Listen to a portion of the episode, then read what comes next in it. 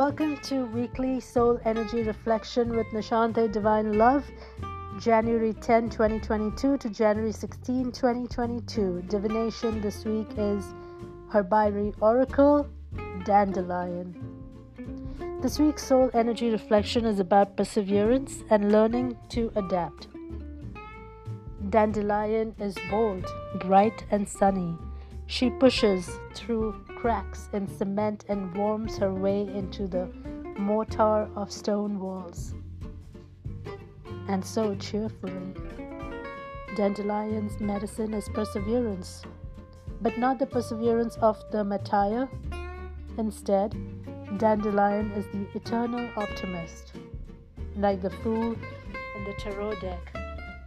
She's always happy to set off on a new adventure in hope of learning more and digging deeper.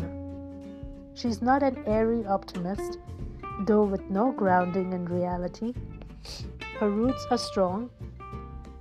She's the shaman and the Buddha, and her message is this Happiness is an inner landscape that has little to do with where you planted.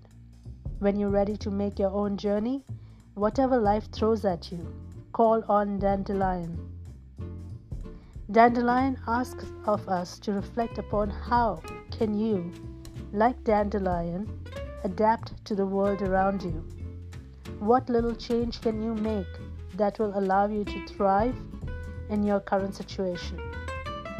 If your mood turns sour and you're unable to maintain Dandelion's cheerfulness, ask yourself whether you need a mood adjustment or whether you're pushing up against an obstacle that's taking you off your true path. Remember, perseverance is not about putting up with untenable situations.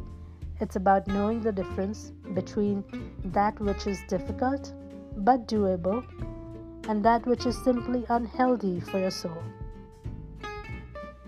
On your walk, see if you can find Dandelion's sunny face, and if you want, smile back at her, and you might find yourself tiny bit happier. I am already feeling happier just by the presence of her energy as I write this reflection. Finally, notice whether you come home from your visit with Dandelion feeling a bit more able to handle the ups and downs of modern life. And we conclude this reflection by gratitude. I enter into the presence of Dandelion with gratitude for your presence, magic, and guidance for our weekly soul message. And I'll see you all next week. Thank you.